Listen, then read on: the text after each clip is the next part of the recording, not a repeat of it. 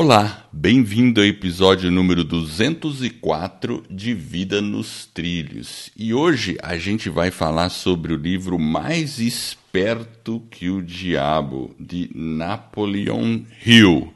Então, se você quiser dar um nó no diabo, é bom continuar com a gente.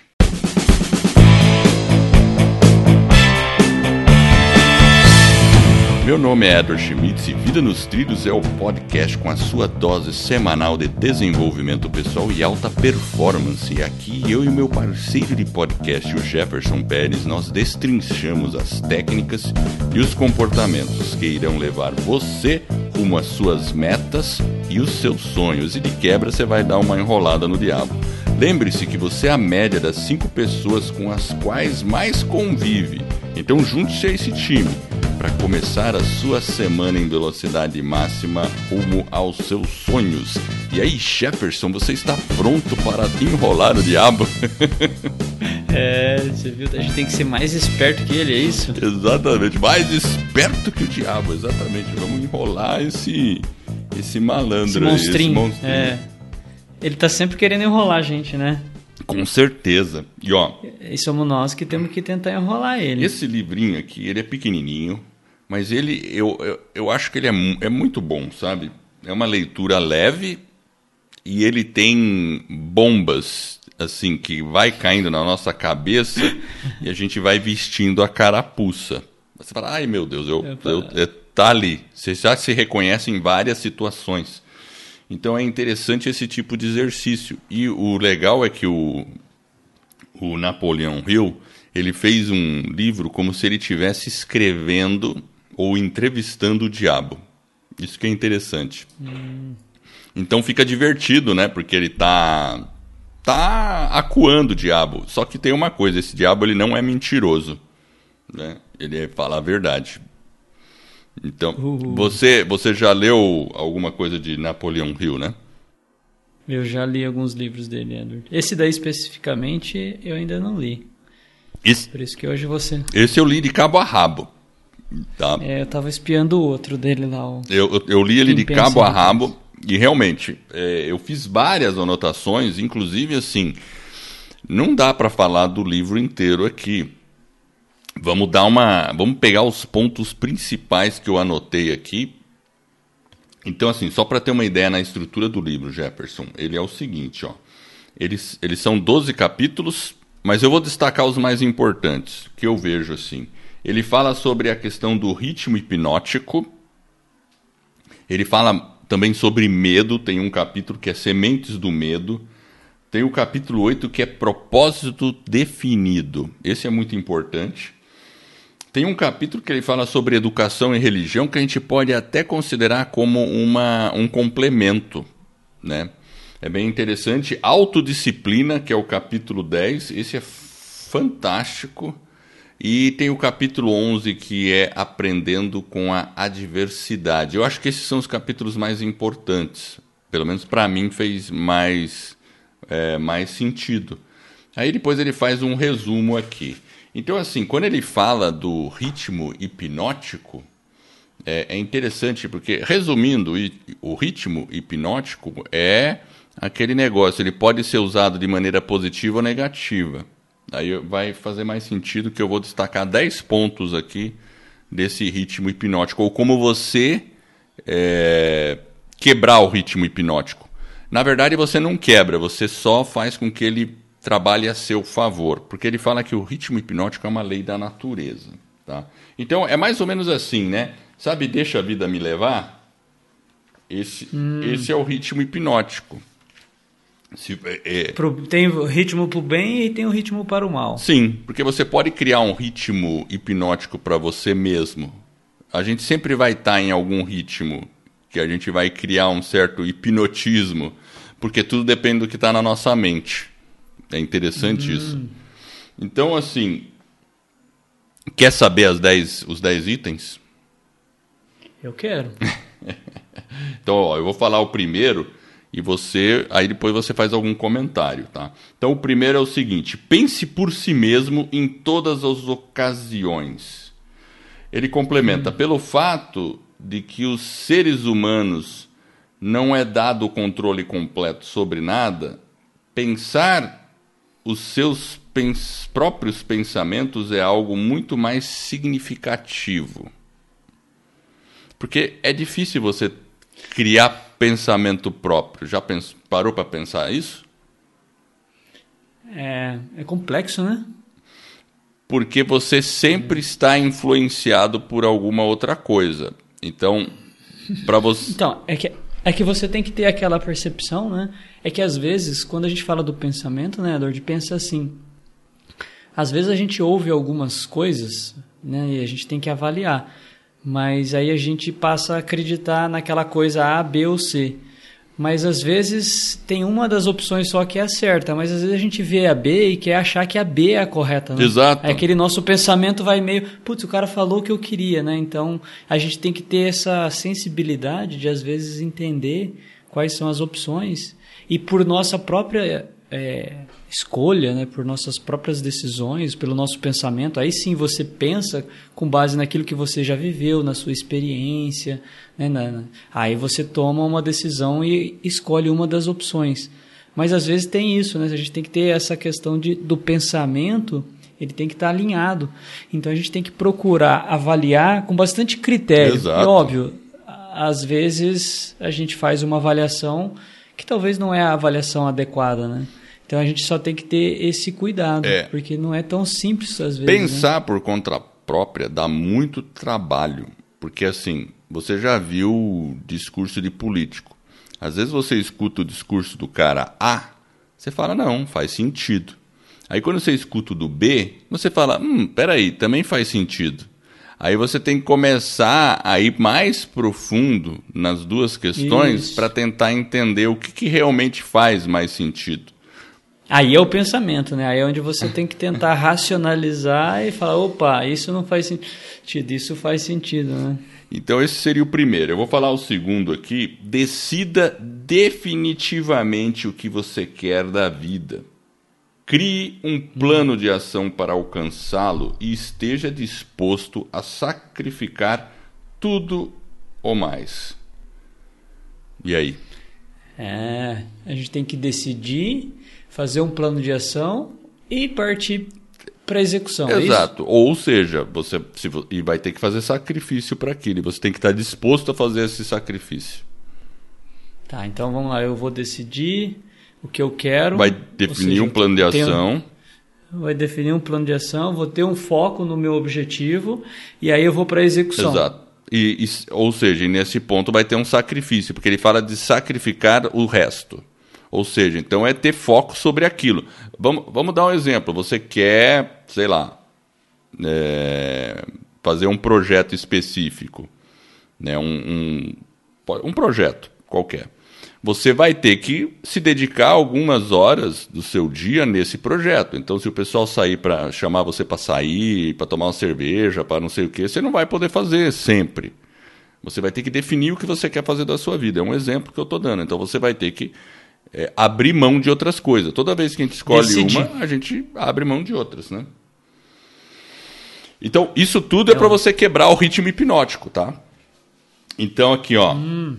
A terceira, analise as, te- as derrotas temporárias, não importando de qual natureza ou causa, e extraia dessa derrota a semente de uma vantagem equivalente. Entendi. Uma derrota Ou seja, na temporária. verdade- né? Ele fala, É isso que eu ia falar. O temporário aí eu acho que é a chave, porque você, sei lá, fez alguma coisa, planejou, é, de- decidiu, planejou, executou e não chegou no resultado que você queria. Ou chegou num resultado um pouco diferente. Então você volta para esse ciclo, aí você aprende com aquela semente de derrota, você faz os ajustes de novo, aí decide de novo. Fala, não, então beleza, então agora nós vamos fazer essa rota, faço esse plano e faço de novo a execução. É isso? Exatamente. E aí, ou seja, extraia dessa derrota a semente de uma vantagem equivalente. Olha lá, hein? Ah, a na verdade a derrota ela acaba não existindo. Não existindo, né? Se você, exatamente. se você entende aquilo como um aprendizado, você aprende, ajusta, evolui Então, na verdade, você só não chegou em algum lugar que você no lugar que você Exato, desejaria. Exatamente. Faz parte do processo. Enfim, faz parte do processo de crescimento. E tem algumas pessoas que têm uma capacidade de ir mais rápido, algumas pessoas que têm uma sensibilidade maior, e óbvio, depende do tipo do projeto do que nós estamos falando, né? Com certeza. A quarta, ó, veja só a quarta. Esteja disposto a prestar um serviço útil equivalente ao valor de todas as coisas materiais que você demanda da vida.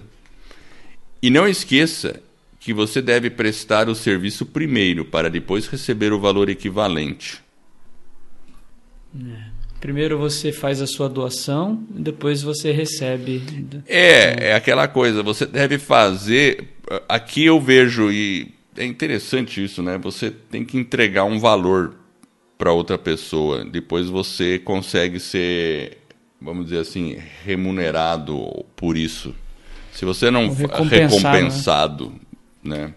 Então, você realmente tem que fazer um trabalho útil. Porque senão, se a gente não faz dessa forma, vamos ver as pessoas que se destacam no ambiente de trabalho, no ambiente corporativo. É normalmente as pessoas que entregam mais. Hum. Porque se você entrar no ambiente corporativo e só fazer o que pedem a você, exatamente o que pedem, é, é difícil você conseguir promoções ou galgar cargos maiores fazendo só o que te pedem, concorda?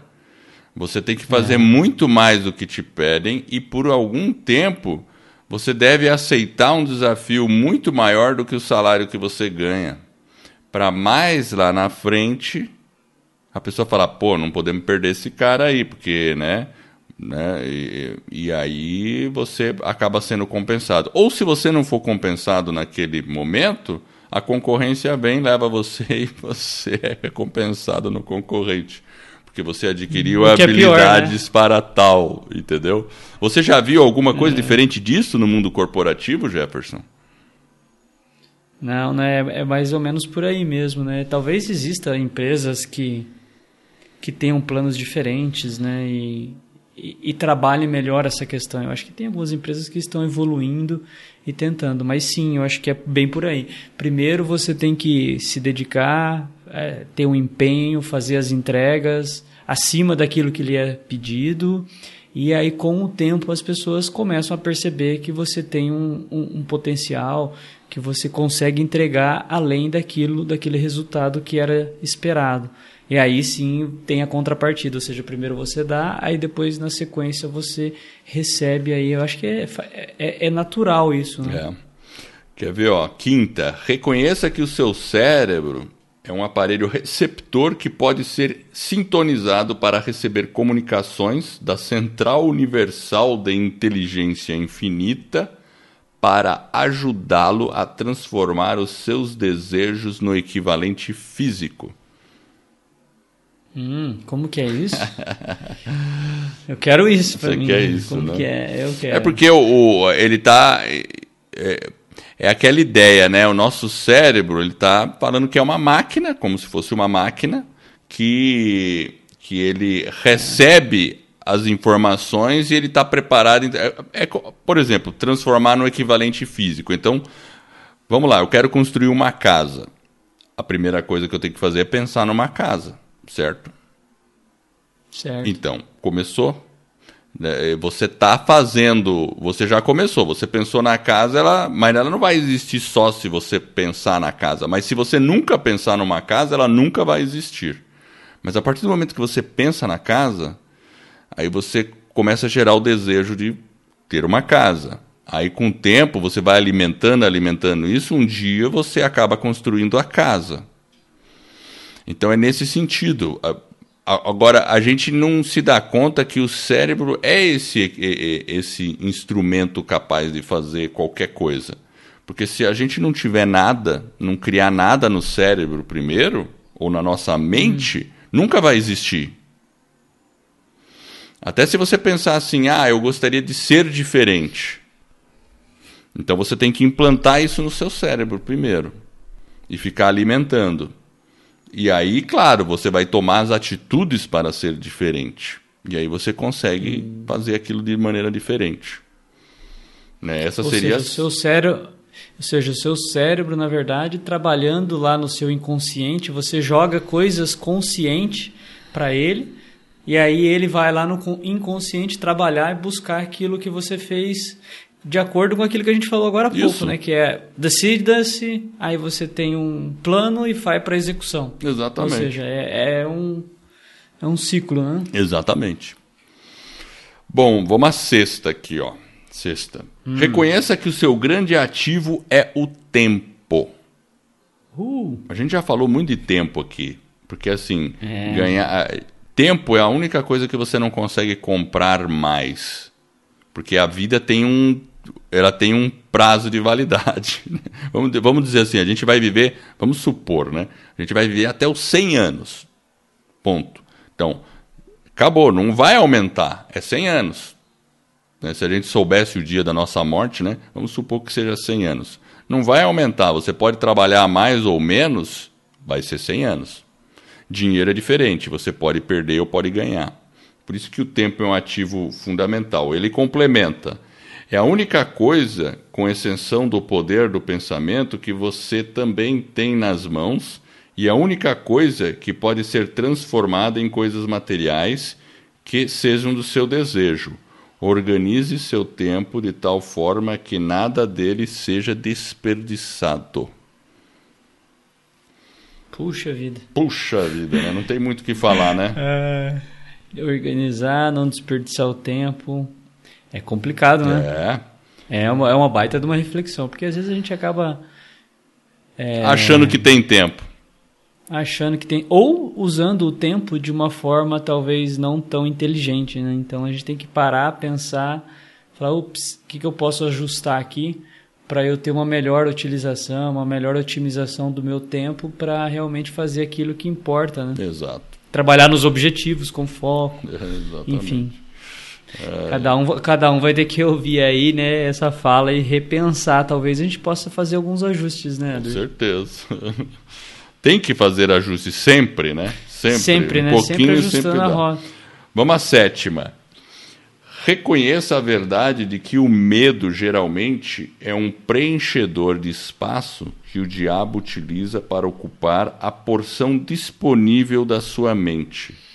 Ele somente é um estado de espírito que você pode controlar preenchendo o mesmo espaço que ele ocuparia com uma fé inabalável na sua capacidade de fazer a vida fornecer o que você quer, que você queira dela. Olha lá, então, eu vou até reler.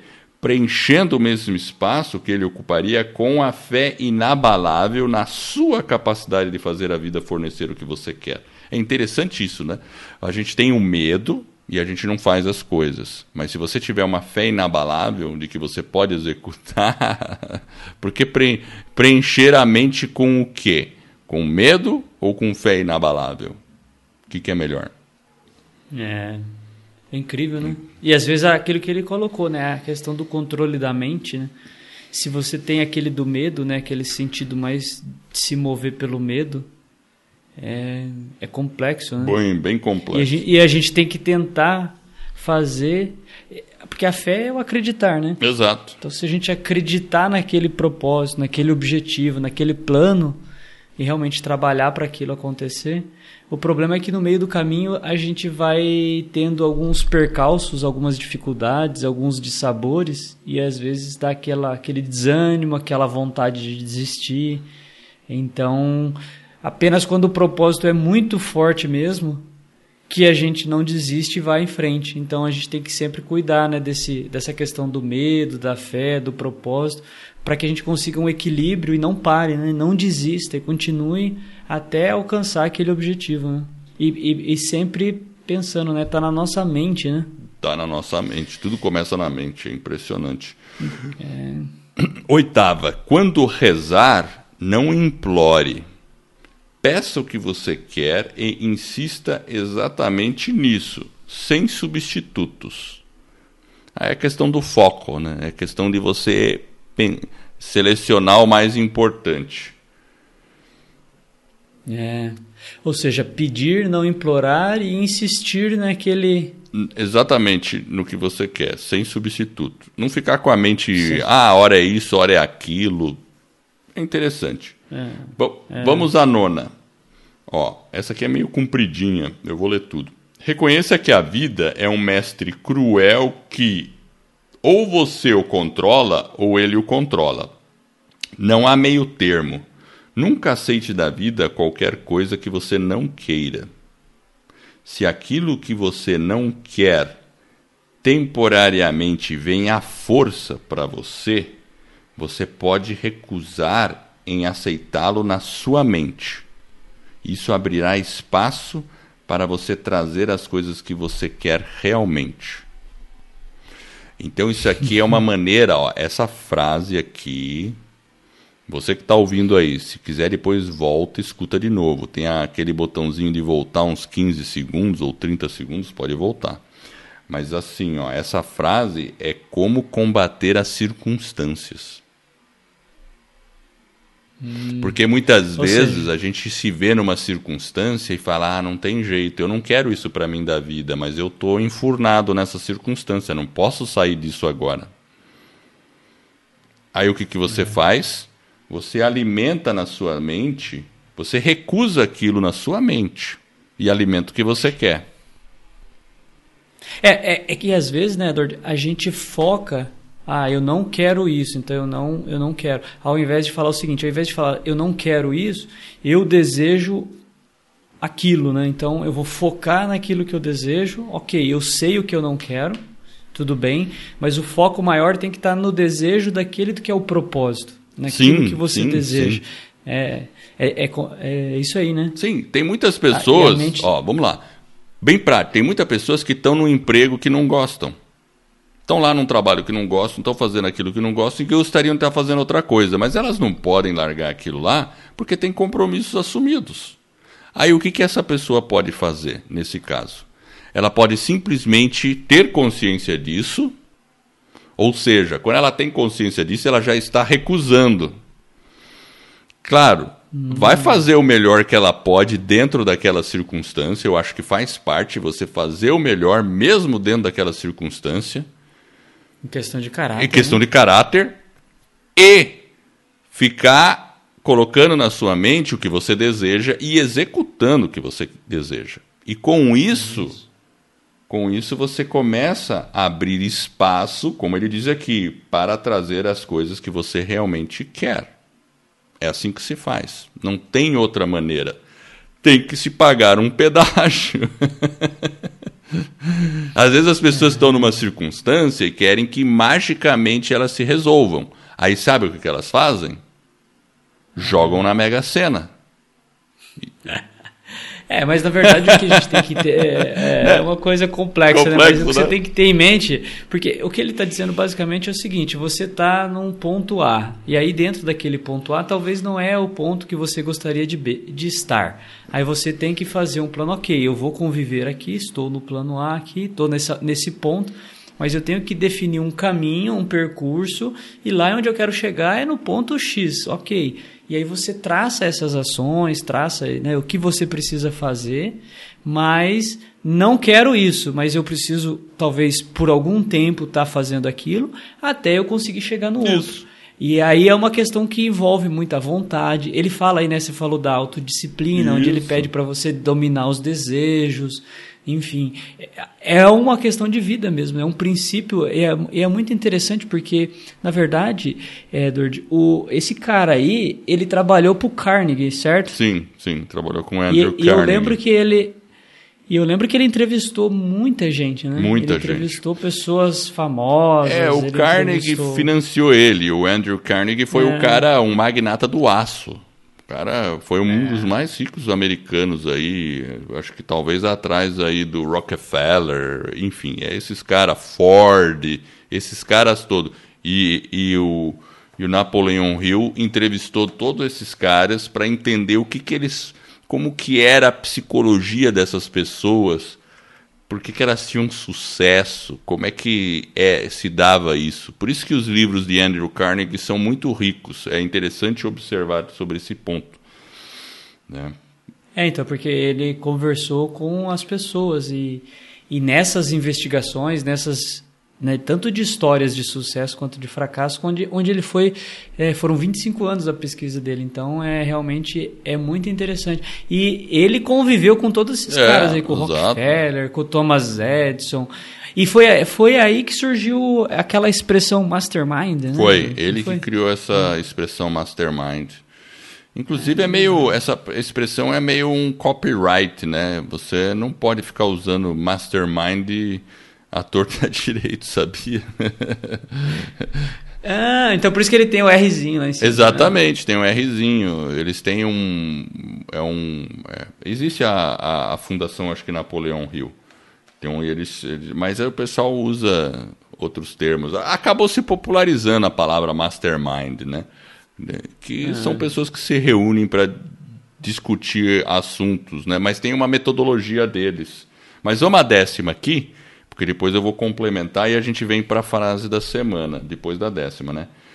Por último, lembre-se de que seus pensamentos dominantes atraem, através de uma lei definitiva da natureza, pela rota mais conveniente e curta, a sua contrapartida física. Seja extremamente cuidadoso com o foco dos seus pensamentos. Ou seja, você atrai aquilo que você pensa. Exato. Então, se você está com medo, você vai atrair lá. Ele fala o medo da pobreza, o medo do. Ou seja, você atrai aquilo. Exatamente. É isso? mesmo. Inclusive, né, complementando, já que você falou do medo da pobreza, ele, ele faz uma pergunta para o diabo. Pelo que estou entendendo, o ritmo hipnótico é uma lei natural através da qual a natureza fixa a vibração de todos os ambientes. Isso é verdade? Aí ele responde, porque aqui vem num contexto, né? Talvez a pergunta não ficou muito clara, né? Mas ele está falando é, sobre o ritmo hipnótico, que esses pontos que eu acabei fa- falando são como combater o ritmo hipnótico, tá? E ele responde assim: sim, a natureza usa o ritmo hipnótico para fazer os pensamentos dominantes de uma pessoa e seus hábitos de pensamento se tornarem permanentes. Então a natureza é justa nesse ponto e totalmente imparcial. Ah, o cara pensa mal, vai ter coisa ruim. Se o cara pensa bem, vai ter coisa boa. Ela só vai ajudar o cara, né? A pessoa. Só vai ajudar a pessoa. Então ele fala aqui, ó, por isso a pobreza é uma doença. Ele fala que é uma doença.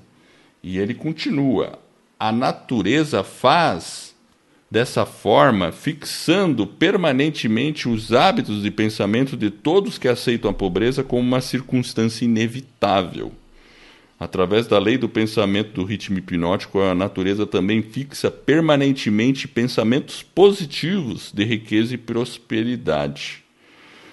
Enfim, então o que ele está dizendo é realmente isso. Talvez algumas pessoas podem estar pensando assim: nossa, mas não é bem assim.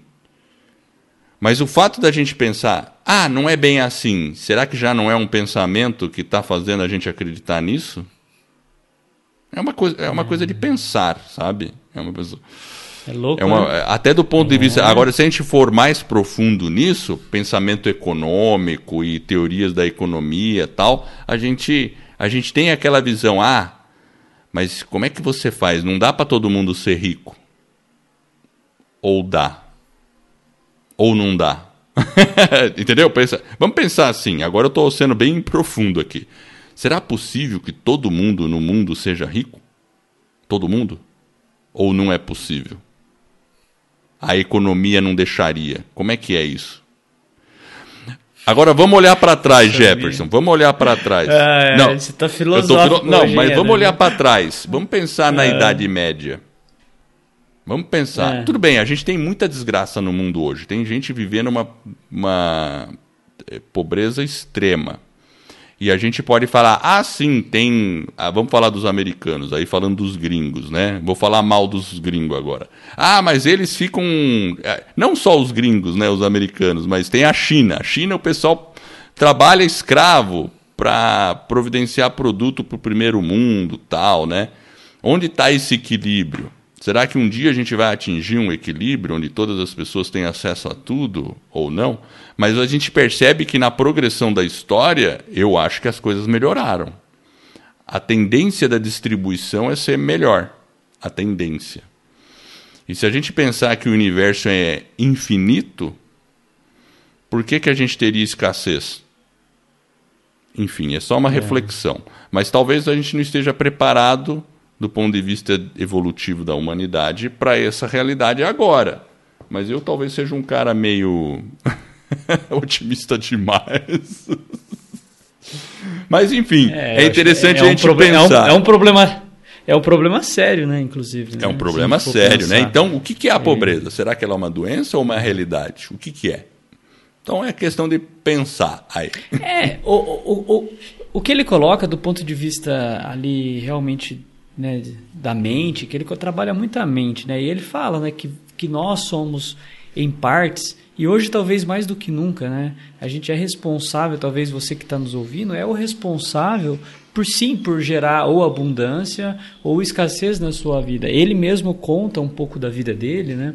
E ele fala, né? Eu nós podemos ser os mestres do nosso destino. Ele usa muito isso nos livros dele.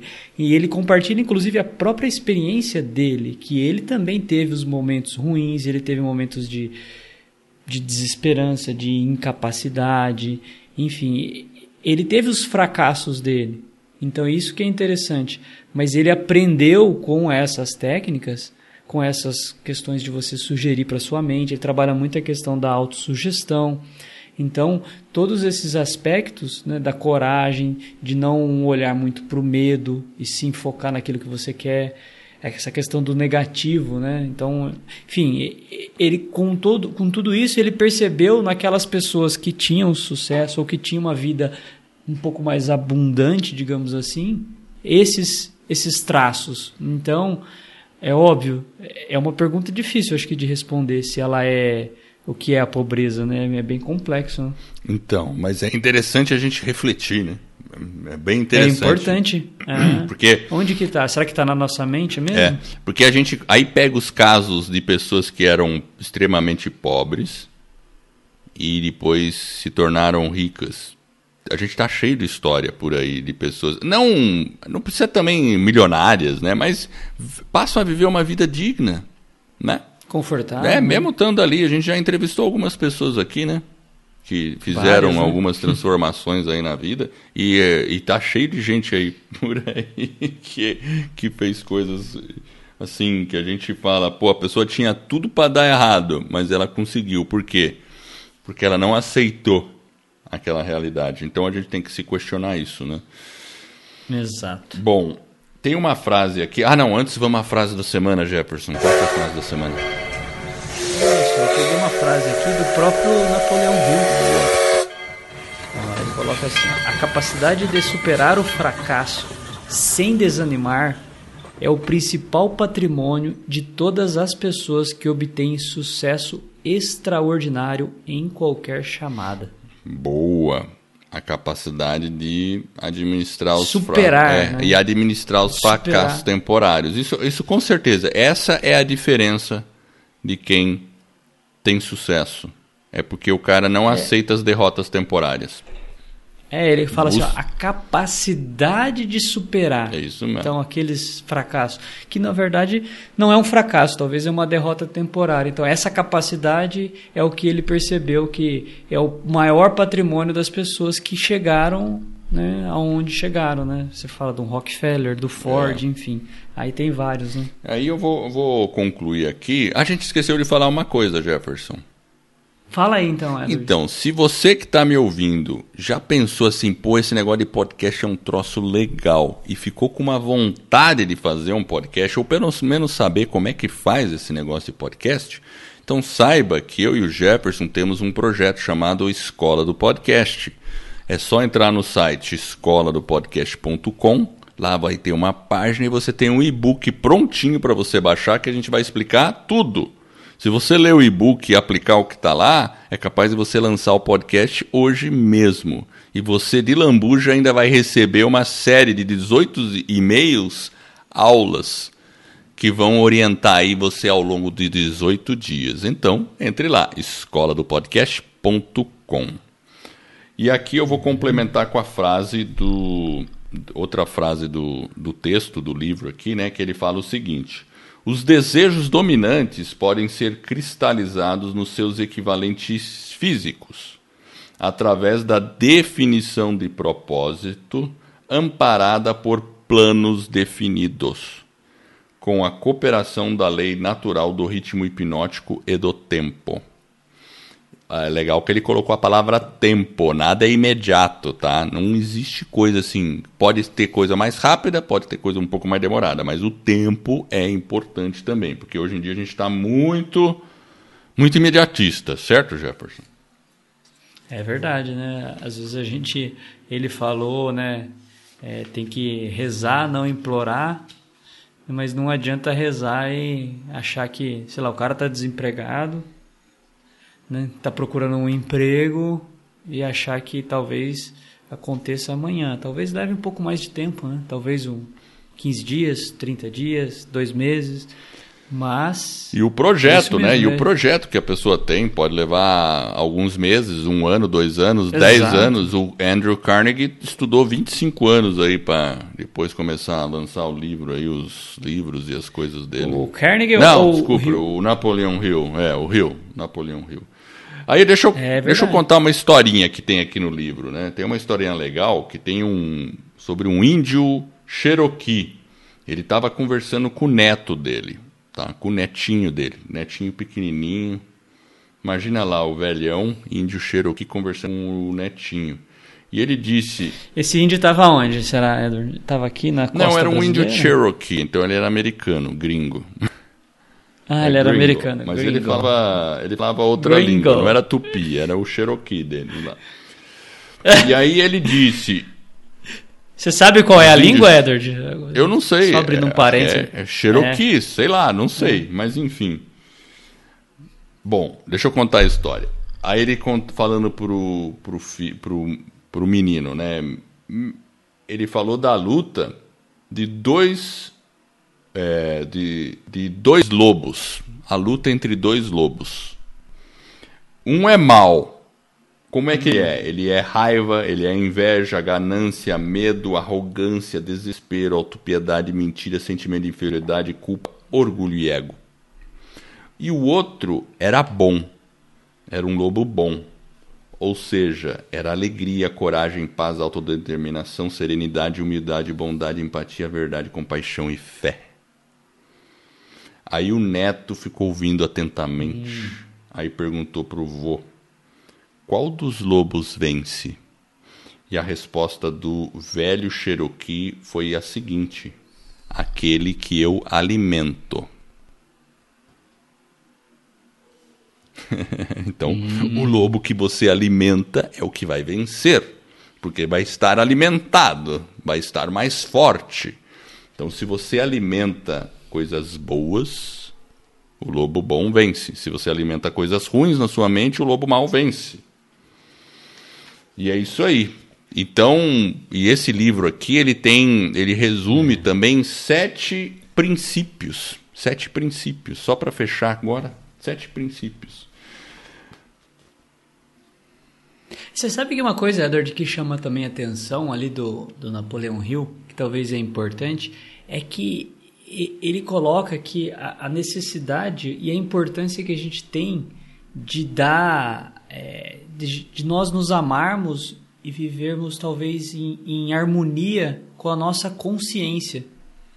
E é um ponto que eu achei assim de destaque, né, que eu achei importante, porque quando a gente atinge realmente esse patamar, né, de a gente se aceitar, a gente ter um pouco mais de harmonia, né, com a nossa consciência, com que certeza, são a gente várias, tem algumas armadilhas várias. mentais, né? Que bloqueiam talvez que bloqueia tudo, né? Ela fica bloqueando talvez a questão da alegria, da liberdade, até do sucesso. E aí quando a gente começa a viver talvez um pouco mais dessas sensações, né, de, de, de esse amor próprio, né, dessa harmonia, a gente começa a se aproximar mais talvez daquilo de que é o contrário do que ele falou no livro, né, do diabo. Talvez É. a gente se aproxime mais É, de algo é divino, verdade. né, de Deus, talvez. Que é uma, realiza É, que é uma faz realização parte do pessoal. autoconhecimento, do conhecimento de você mesmo. E, e eu vou só resumir, citar aqui os sete Sim. princípios. Claro que a gente não conseguiu abordar todos aqui, a gente ficou meio focado aí no ritmo hipnótico e das ações que a gente pode fazer, mas cada capítulo é muito interessante. Então vamos lá. E isso aqui não está relacionado com os capítulos, mas os sete princípios que eu extraí do livro, que ele propõe. Então, um é propósito definido. Então, mas vamos lá. Esse aí são os princípios uh, para o sucesso. São é sete isso? princípios que estão classificados nesse livro ao longo dos capítulos, tá? Eu não sei se ele chamou de sete princípios ah, de sucesso. Okay. Eu, eu agora não lembro. Eu só sei que são sete princípios. Que aí eu anotei separado aqui, ó. Eu anotei separado. Vamos lá, então. Mas eu acho que eles vão estar sim. relacionados. Então vamos lá. Vamos Propósito lá. definido. O segundo, autodisciplina. Ah, clareza, né? É Aprender si com as mesmo, né? adversidades. Né? Esse é o três. Ou seja, fracasso é. não existe. A né? influência do ambiente ele fala sobre essa importância. É aquele uhum. negócio, né? Você é a média das cinco pessoas com as quais você mais convive. E o ambiente também influencia a gente. Então, se a gente está num ambiente ruim, a gente. Tudo bem, talvez temporariamente você tem que aguentar, uhum. mas você já tem que criar na sua mente um novo ambiente e tentar mudar de ambiente, né? Ele fala do tempo. O tempo é um dos princípios, ou seja, a utilização do tempo. A harmonia, que foi isso que você acabou de falar você em harmonia com você mesmo, com as outras pessoas. E o sétimo princípio ele fala que é cautela. Ou seja, você estar consciente do que você está fazendo. Né? Também não ser uma pessoa precipitada, imprudência. Então é uma, é uma né? medição, né? não é uma coisa assim, ah, o que, que é cautela? Tem pessoas que são mais ou menos, depende. Talvez eu eu seja. Você talvez me ache é. cauteloso demais e, e eu te ache imprudente, mas nós dois somos cautelosos. Exato. Mas em níveis diferentes, né? O, o, o ponto é achar o equilíbrio, né? Como que é, você exatamente. vai encontrar esse equilíbrio? É questão de você estar tá consciente. Mas é, é interessante o livro, eu, eu com certeza recomendo, eu comprei. Eu acho que é uma leitura boa, agradável, até divertida, porque ele fica pressionando o diabo e o diabo não pode mentir. Isso que é baran, é engraçado. o diabo não mente. é, então é isso aí. Eu, eu acho que foi proveitoso. E se a gente aplicar um pouquinho dessas coisas, com certeza é. a nossa vida pode ser diferente. E eu quero agradecer você que está nos ouvindo. Eu espero de coração que esse episódio e todos os outros que a gente venha a produzir ajude você a dar um nó no diabo, a colocar a sua vida nos trilhos rumo às suas mais justas aspirações. Se você gostou do podcast, converse com um amigo hoje mesmo. Fale com ele, ó, seguinte, tem um podcast bacana. Inclusive esse episódio vai te ajudar a dar um nó no diabo. O capeta vai sair fora então, escuta lá. Mostra pra ele como baixa o episódio, o Jefferson dando risada aí. Só quem ficou até o final vai dar risada aqui. Ah, em troca, a gente vai tá ajudando outra pessoa a colocar a vida nos trilhos aí. E esse é um movimento que está apenas no começo. Eu vou deixar lá no site vidanostrilhos.com.br o link para o livro, para vocês darem uma olhada lá. Obrigado pela audiência e por essa jornada que está apenas no começo. Vida nos trilhos, você no comando da sua vida.